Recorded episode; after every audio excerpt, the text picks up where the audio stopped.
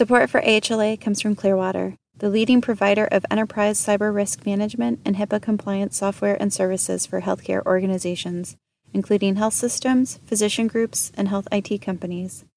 Our solutions include our proprietary software as a service based platform, IRM Pro, which helps organizations manage cyber risk and HIPAA compliance across the enterprise, and advisory support from our deep team of information security experts. For more information, visit clearwatercompliance.com. Welcome, everyone. It's a real pleasure to be here today. My name is Bob Chaput. I'm the uh, founder and executive chairman of Clearwater Compliance. I'm delighted to uh, be joined by someone who's become a friend of mine over the last uh, several years. I think going back to 2011, Leon Rodriguez, who is uh, formerly with HHS uh, as the OCR director and uh, currently is a partner at Seyfarth Shaw. Uh, our conversation today is going to be centered around what we've described as the um, increasing cyber personal liability for directors and officers. Uh, Leon, I want to say a good day. Thank you for joining me, and thank you again for writing your kind words to the uh, in the forward of my book, "Stop the Cyber Bleeding."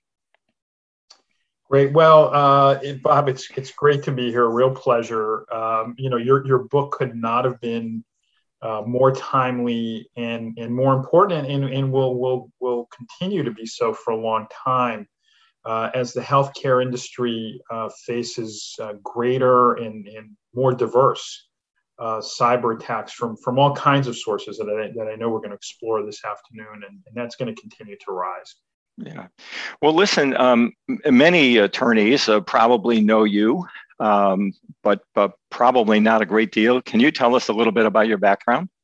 Uh, sure. So I think you know you indicated, and, and, it's hard to believe I was thinking about this before the call started. You and I have known each other uh, now for just about exactly ten years. Yeah. And uh, I started as director of the Department of Health and Human Services Office for Civil Rights back in 2011.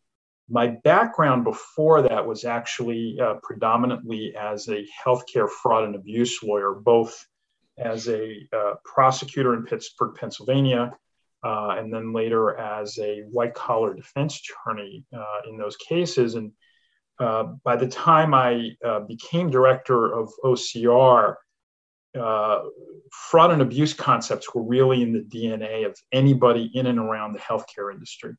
The boards cared about it, the you know C-suites care about it. Of course, you know the bar that was focused on healthcare issues uh, that was really built into the DNA. Back in 2011, uh, that was just starting to become uh, part part of the DNA uh, in in in the world. And when when we're talking about uh, HIPAA and and healthcare privacy uh, fast forward for about the last four years, I've been a partner. I finally left the federal government. well, they sort of kicked me out actually. and the little historical reference there. And um, I uh, started as a partner at Seyfarth Shaw, and I'm actually now the uh, co-managing partner of the uh, Washington D.C. office of uh, Seyfarth Shaw. Yeah. Well, terrific. And uh, as we both alluded, our paths uh, first crossed in uh, HIPAA land as you were coming on board as OCR director. Um, quickly, my background includes work in uh, privacy and security and technology as an educator, an executive, an entrepreneur. Uh, had the great fortune to work for uh, some terrific companies, uh, GE, Johnson and Johnson, a great company in Nashville called Healthway, and then in Clearwater have had um, a terrific opportunity to work with some great teams serving uh, healthcare organizations, uh, uh, working hard to address compliance and cyber risk management. And um, you might declare me ready for the Smithsonian. I've been doing this for um, about 40 years, I guess so, um, in any event, what we want to talk about today is the, the C suite and board led um, transformation, in my mind, that's required to help us manage cybersecurity risks in healthcare. And I'm over the course of the conversation, uh, for those in our audience, thanks for listening in. I'm going to ask Leon to specifically discuss some legal concepts that get to the matter of personal liability of healthcare executives and board members. And and of course, we'll discuss some uh, uh, best practices for the board and C suite to help mitigate those liabilities. But first, if I may, um, I want to set the stage a little bit. We've both alluded to a, about a 10 year span. I'll go back to a little bit further to 2010. Uh, following the passage of the uh, the stimulus bill, we're talking about another stimulus bill now. This one was ARRA, which included the HITECH Act, um, along with the bundle of uh, carrots, the $33 billion in incentive money, came a bundle of sticks in the form of uh, increased enforcement around privacy and security, um, increased enforcement, stiffer penalties, wider net being cast over business associates. And I'll call that uh, the uh, era number one, uh, era of compliance. Fast forward tape a little bit to 2015.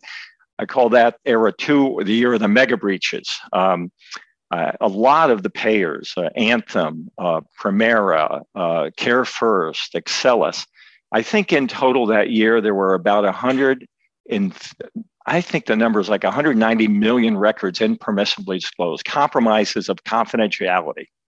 Nobody died. That's an important point. Now we take a step uh, three years later, uh, fast forward the tape 2018 all of a sudden we're implanting biomedical devices into our patients. We're attaching devices to them that are now connected to the internet. I call that uh, era number three patient safety. There are now increasing concerns.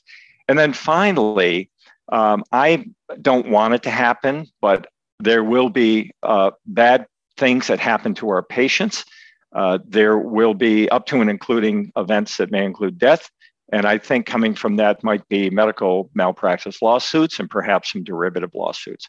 So I know that's a mouthful, but uh, Leon, I'd love to have you comment on that characterization of the last 10 years. And, and are you seeing um, boards and, and the executives with whom you work uh, seeing the same person, seeing an emergence of personal liability here as well? Yeah, no, no, no, no question. I mean, I think you know during my years as as OCR director, and I think you you you hit that right nail on the head as far as 2015 being this sort of pivot point or inflection point.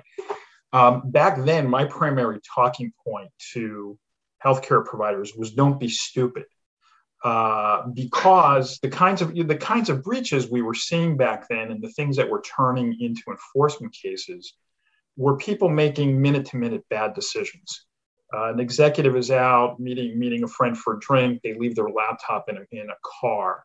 Um, a, uh, a healthcare provider is in a dispute with a patient and, and they go ahead and they start blabbing their information. That's generation one. Um, generation two is when we start having you know these really big breaches and, and that's really you know that generation two continues really in many respects that phenomenon continues to, to this very day. Um, are you know you start seeing these really bad actors uh, get into the picture and the potential harm they can do is far broader than those those dummy breaches we were talking about uh, back in, in, in 2011 so so the need for oversight has grown you know to their credit. I think a lot of uh, organizations have taken that seriously, and their boards and C suites have taken it seriously. Um, I think where the challenge becomes is what does that mean to take it seriously? What what what need to be their their routines, uh, not just responding, you know, not just running to the fire when it happens, but what's fire prevention here? Um, you know, what what is really required of them ahead of time to either prevent breaches or at a minimum be as well prepared to respond to those breaches uh, as as circumstances allow. Well, I um, a moment ago I kind of emphasized when I talked about the year of the mega breaches. I emphasized the word uh, uh, compromise of confidentiality. Um, I want to, in, in the scheme of things, what we're all about as we attempt to assure uh, privacy and security. It's all about confidentiality, integrity, and availability of this very sensitive information to which we've been entrusted, and um, uh, not only the information but the data and the and the devices and systems that operate on this data. So I want to pivot a little bit and talk about a scenario uh, that I actually opened the book with. Uh, and it goes like this. So uh, uh, envision uh, if you were outside counsel or inside counsel, your client organization. So a patient visits an internist in your organization And for whatever reason, the internist orders a, a, a, regular CT scan be performed. There's a suspicion of, of something wrong with the patient, uh, with their lungs. And um, the, the patient reports to the radiology department at the appropriate time. But the night before, um, a hacker slipped into the radiology department and placed a so called man in the middle device on the network near the CT scanners. The hacker, by way of placement of this device, is now enabled to intercept CT scan images. And moreover, I, uh, go with me on this one, hypothetically, is able to modify those CT scan images. So he then uses he, he modifies this particular patient's image. He then uses his access to erase any evidence that he was there. And by the way on the way out the door he absconds with a lot of ct images of a lot of other patients. Radiology radiologist then the following day receives the report of this particular person whose image was modified where the cancerous nodules were removed the radiologist sees no evidence of any tumors or any issues. He forwards his report, his uh, analysis to the patient's internist. The physician calls the patient with good news. The CT scan shows no evidence of cancer. As a result, there's a misdiagnosis, no treatment, and a patient death. Now, three things have happened here. One, radiology department was hacked and think about whether that can happen in your organization or not. I would suggest to you it can. Number two, CT scan images were modified. And you might say, wait a minute, how's somebody do that? Hold that thought. But number three, radiologists were fooled as they read this modified CT scan image. Whereas before I talked about the compromise of integrity, uh, compromise of confidentiality, now I'm talking about the compromise of integrity. That is, it has been modified and changed by an unauthorized individual. Now, some of you may be saying, wait a minute, this is a little bit crazy. Uh, but I would suggest to you it's not. All of the above was demonstrated in research performed in, at Ben Gurion University in 2019, published in a scientific journal and presented at various forums. That, and by the way, subsequent to that, there have been numerous attacks on healthcare organizations that have gone beyond just compromising confidentiality. Now, whew, that's a lot. That's a big scenario. So I don't know, Leon, how far fetched do you see this in the world and in your clients with whom uh, you're working today? So, Bob, it's a it's a really interesting week. Uh, I know that we shifted the schedule around from when we, you and I, were going to have this, but it coincidentally, this is a really interesting week for us to be having this conversation. Uh, one of the things that we learned earlier this week was that there's growing suspicion uh, that these uh, microwave attacks that occurred in, in uh, mainly affected U.S. personnel uh, in Cuba, that this maybe had been going on for, for decades uh, before it was finally detected and, and, the harm was unearthed and what have you. And military personnel, diplomatic personnel who were affected by that. Um, you hear something like that and you ask yourself and, and, and you sort of put it together with the scenario that you just uh, described uh, and you realize that there are all kinds of out actors out there. They could be state actors. They could be uh, uh you know otherwise politically motivated actors. They could be organized criminals um, all of whom would have both the uh, motive uh, and the and the uh, the wherewithal uh, to execute an attack uh, as you described, either for for political objectives, financial objectives, or, or or for pure for pure mischief. So it's a really real risk that you're talking about. And in fact, cyber attackers have hundreds, if not thousands, of ways to gain access to and compromise an organization's devices, its networks, its protected health information. And when we say that, we're talking about potentially sitting inside those systems for a very long time before anybody detects uh, that there was an intrusion. Um, and so, you know, what could be the consequences of, of a CT scan hack like the one you described? Uh, well, patients' lives can be uh, at risk. Um, you could have uh, fact, you, you have them all the time. Um, you know, uh, I've dealt with a bunch of them in my time as uh, in, in private practice, ransomware attacks that disrupt and not not not necessarily the the information not be might not be exfiltrated, but in that attack, uh, a, a, provider's ability to deliver services is is disrupted. An organization's finances and reputation can be at risk.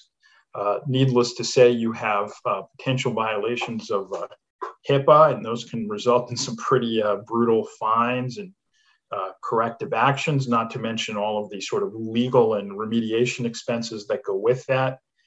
And, and I think this is a bit of what we're going to focus on today, um, all of that in turn becomes the platform for pretty significant uh, civil liability, not just at the organizational level, uh, but potentially at the personal level for both um, officers uh, and directors um, uh, different sorts of litigation, shareholder derivative, other kinds of litigation that is, is goes beyond the organizational level and in fact is going at those at those individuals.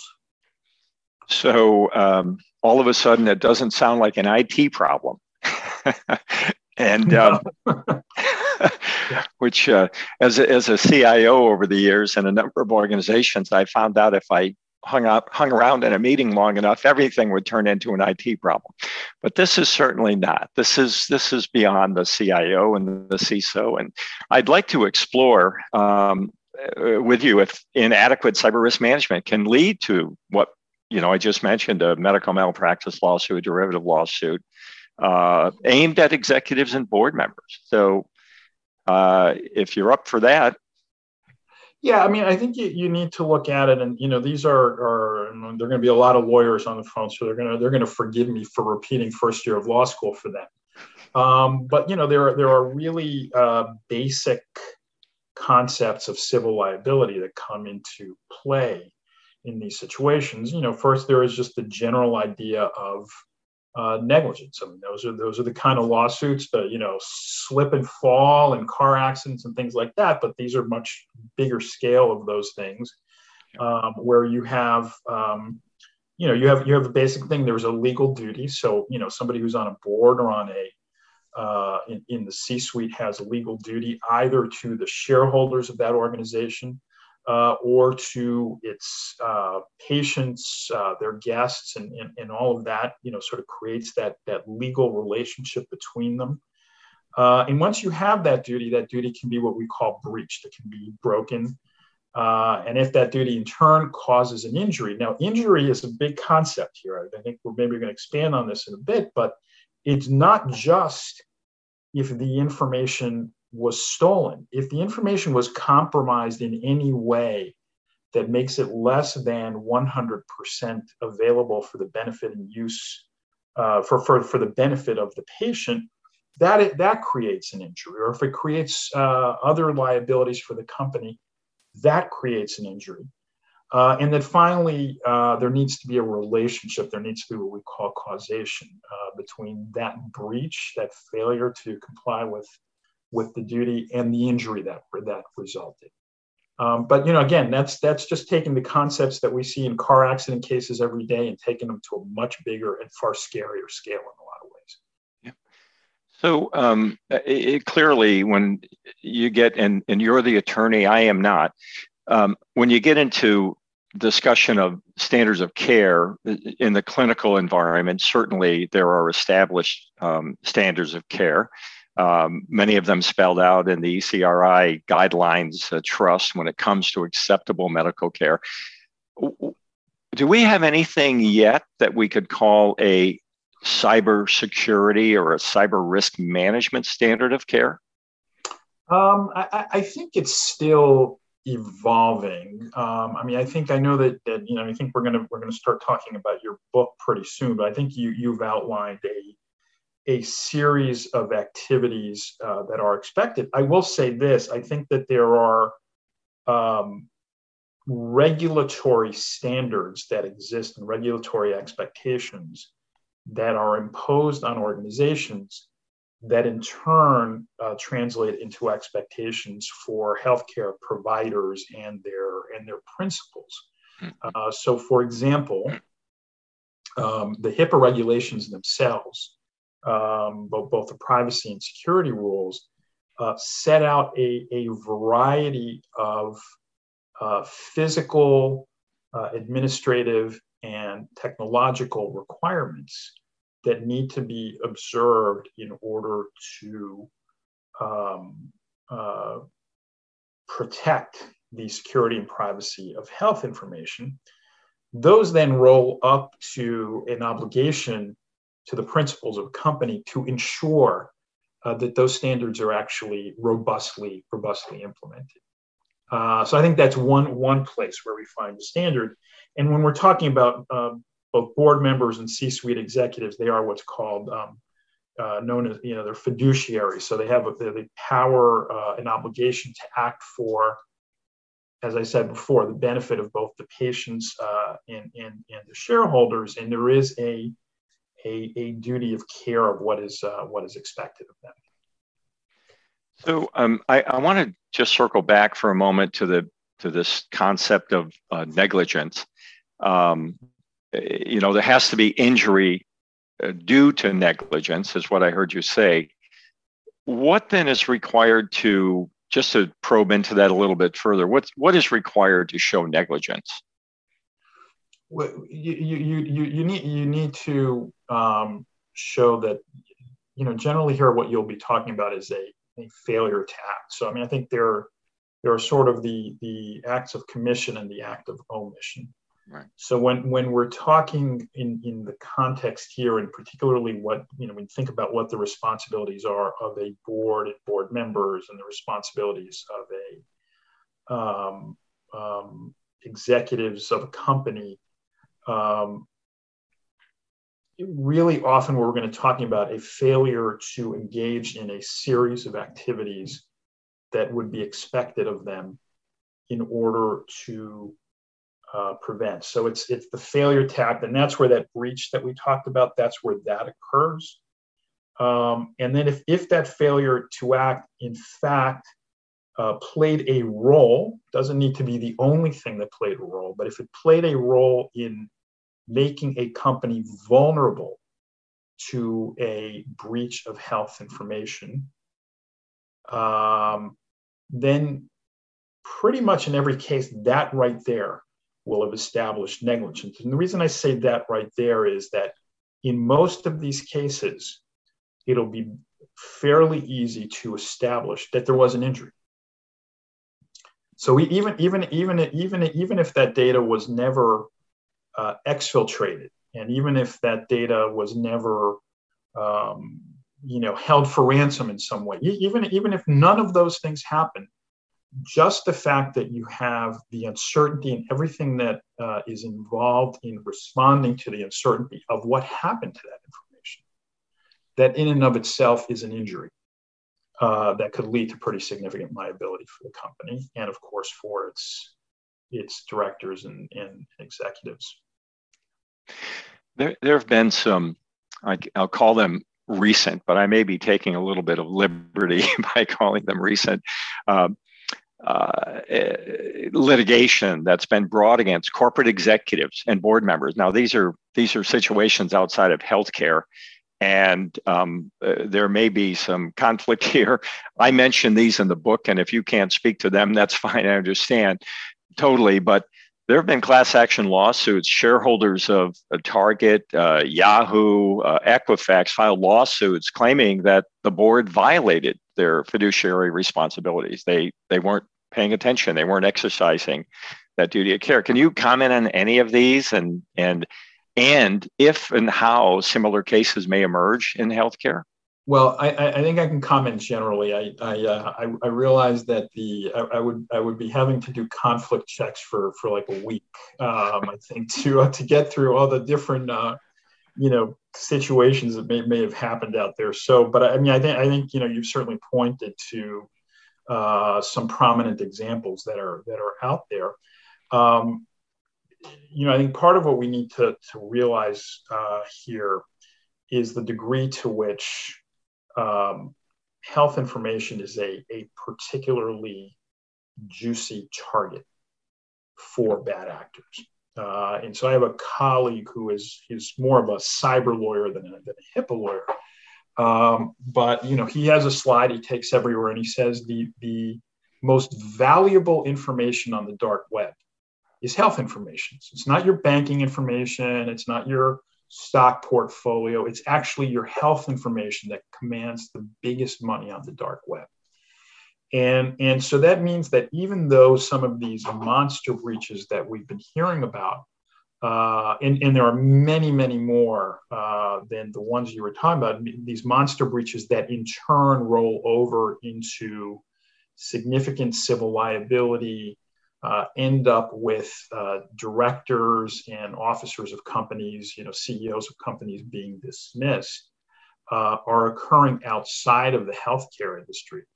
It's really a matter of time uh, before um, we're going to be we're going to be hearing about these in, in in the health industry, and at that point, we're going to be having, I think, a I, I, think the the damage that that's going to do in, in the health industry is going to be far greater, actually. Uh, yeah. these other environments. I, I I think so. As a not an attorney, as a practitioner in the privacy and security space, um, there have been cases. There was a case last September uh, in Germany, outside the U.S., in a hospital in Dusseldorf, Germany, where a patient presented themselves and they were diverted away because the hospital was under a ransomware attack.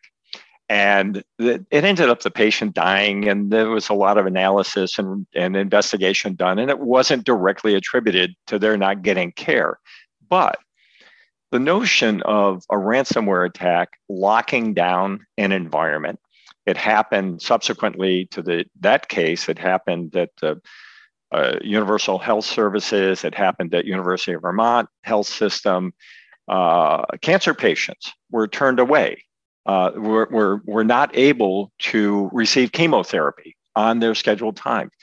Right now, as you and I are engaged in this conversation, there's a case on the West Coast. There's an attack of Scripps Health System on the West Coast where patients are being turned away from treatments that they would otherwise get, or not able to access their portal to provide medical records to another specialist with whom they're supposed to have an important appointment. So I, I my observation is it, it is, as you pointed out, a matter of time before um, we have a cyber-driven medical or hospital malpractice lawsuit. Um, I want to pivot a little bit. So we talked about fiduciary responsibility and duty of care, general legal concepts. I want to turn to another legal standard, and, and it's in, within HIPAA, uh, the world you lived in for a long time. Um, HIPAA defines a number of terms, including reasonable diligence. So how how will judges, uh, whether they're in the court system or they're administrative law judges, how what what is this concept of reasonable diligence, and what should the board and C-suite be thinking about vis-a-vis that term? Yep. Um, I mean, you know, it, it, one, one of the interesting uh, uh, the, the, the, terms here, the, the way they're used in HIPAA, uh, are really used to define what the uh, potential penalty scale is within HIPAA. And, and so you have a, a, a, continuum of potential penalties that parallels the same continuum you might see in a civil liability context. The words are a little bit different, um, but you, you go from um, a, a, reasonable diligence standard, um, which really just talks about the, and, and that's sort of on the lower end of the HIPAA scale. Yeah. Um, that it, it talks in terms of the um, obligation. We, you know, we're talking about the duties that you have in, in, in, the civil liability context. It talks about just the discharge of the obligations that an organization has when we're talking about HIPAA uh, to, to take care to um, uh, prevent against harm such as uh, something like a cyber breach. Yeah. Um, as you go further up that scale, there, there's, uh, there's, I'm sorry, further down that scale, there's reasonable cause, uh, which means that at minimum you should have at least been aware of this uh, potential harm. And then there's willful neglect, where you really, uh, you know, willfully failed to uh, take action to, to prevent the harm we're talking about. Now, the interesting thing about these in the HIPAA context is they almost don't matter in terms of potential civil liability.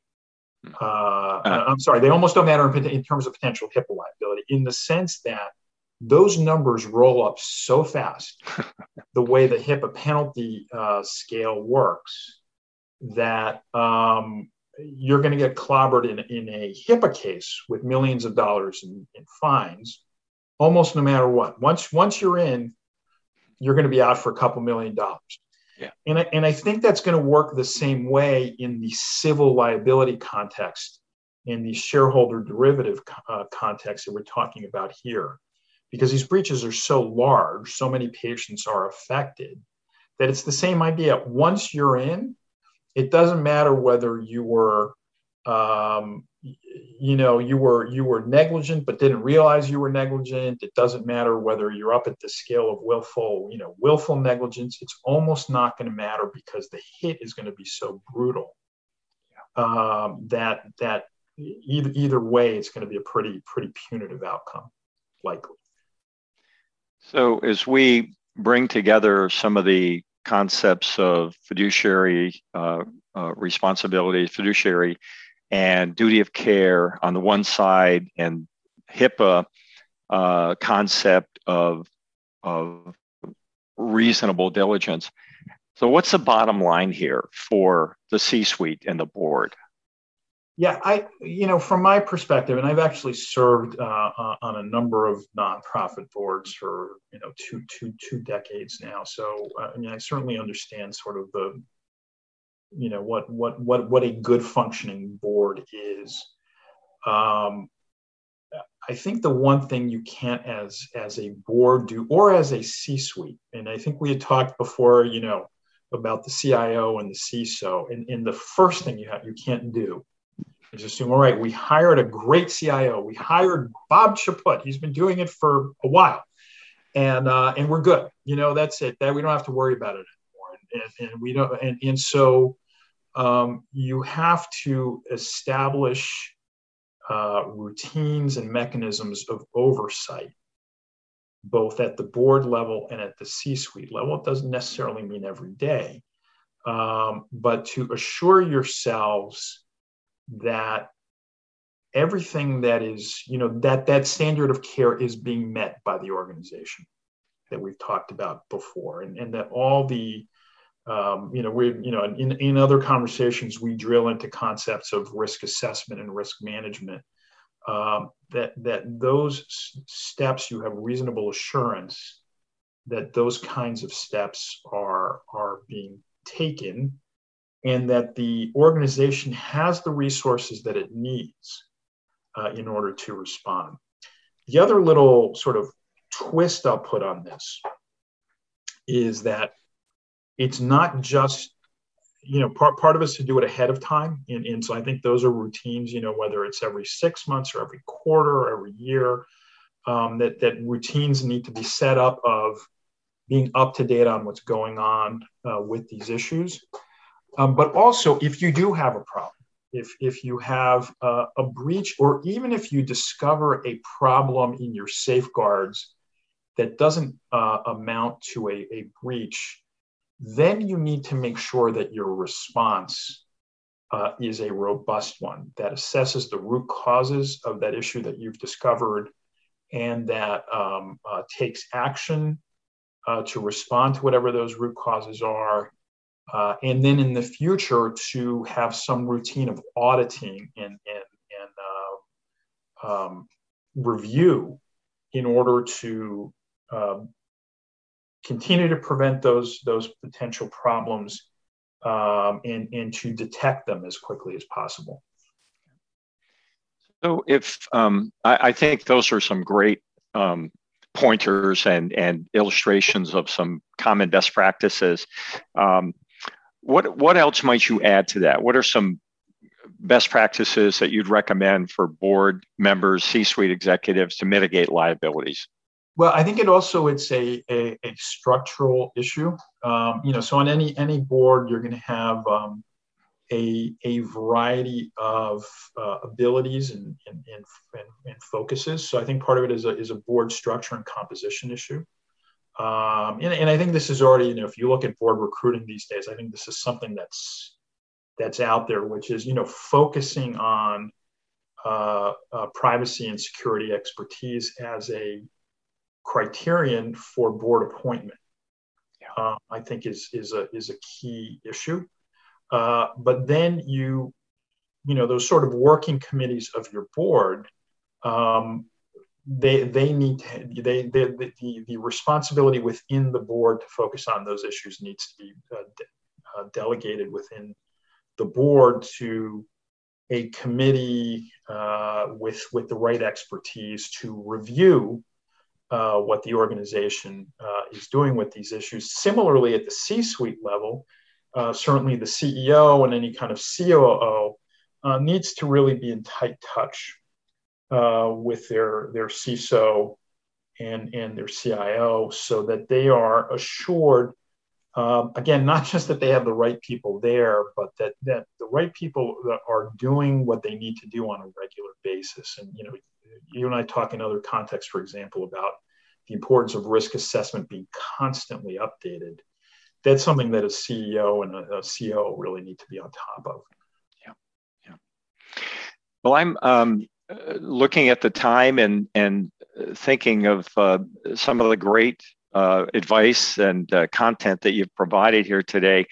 Um, I guess what I'll do is I'll, I'll wrap up, say a few things, and and then ask you for any final thoughts that you may have. Um, so, given uh, given all the great advice that you've given up to this point in time, um, I would add that the executives and the board, um, you know, what's the old adage? Um, eyes open, nose in, but fingers out. so uh, yeah. I, I think at the executive level, I would be recommending, and I do recommend, that they focus on three things. Number one, and this gets to the matter of risk management, identify and prioritize all of your organization's unique risks. And this is a call or a statement about if you've seen one hospital, you've seen one hospital. If you've seen one ambulatory surgery center, you've seen one.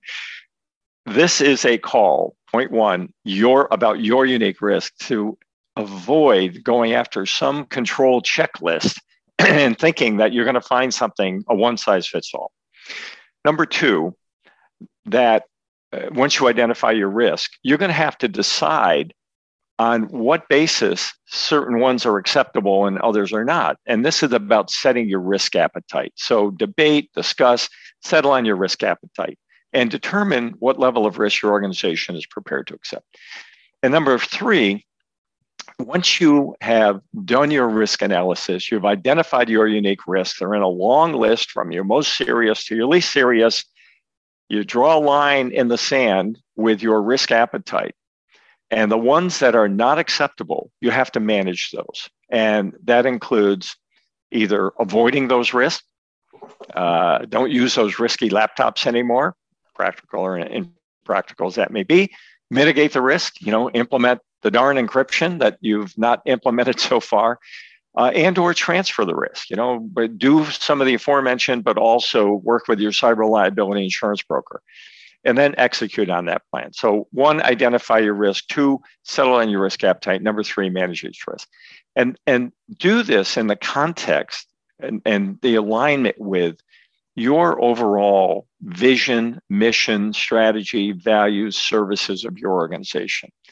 Um, that's the note on which I would end. Um, it's we're seeing it evolve beyond um, good news. Uh, many organizations you pointed out are starting to act, not regarded as an IT problem, dealing with it as an enterprise risk management problem. We're seeing a lot of organizations incorporate this within their ESG programs, environmental sustainability governance programs, because it's becoming a social responsibility to in and out of healthcare to take care of your customers or in our case your patients information so on that note i'll you know hand it over to you leon to see if you have any final thoughts Great. Well, the, the one thought, uh, and, and, I think you were you were too modest to have this thought, and you, you can't see what I've just put up on the screen because there's a podcast. But um, I think you should read Bob's book, um, uh, "Stop the Cyber Bleeding," that really has uh, a number of really concrete and affirmative recommendations in there uh, as to the things that you can do. Um, the other thing is leadership matters uh, in this space. I mean, I think we've talked in terms of very concrete activities to be expected of the board and the CEO and the COO.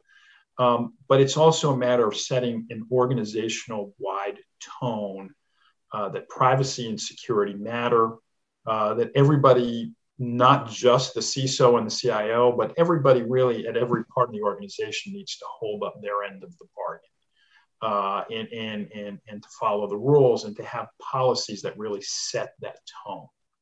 And, and so I think with that, um, you will be far better. You know, it doesn't mean you're going to prevent every bad thing that can happen, uh, but you'll prevent a lot of them that could happen, uh, and you'll be far better positioned if something goes wrong.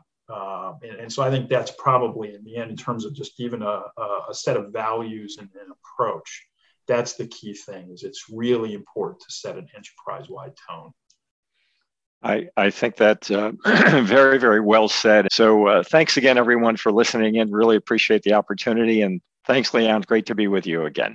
Thanks for inviting me on.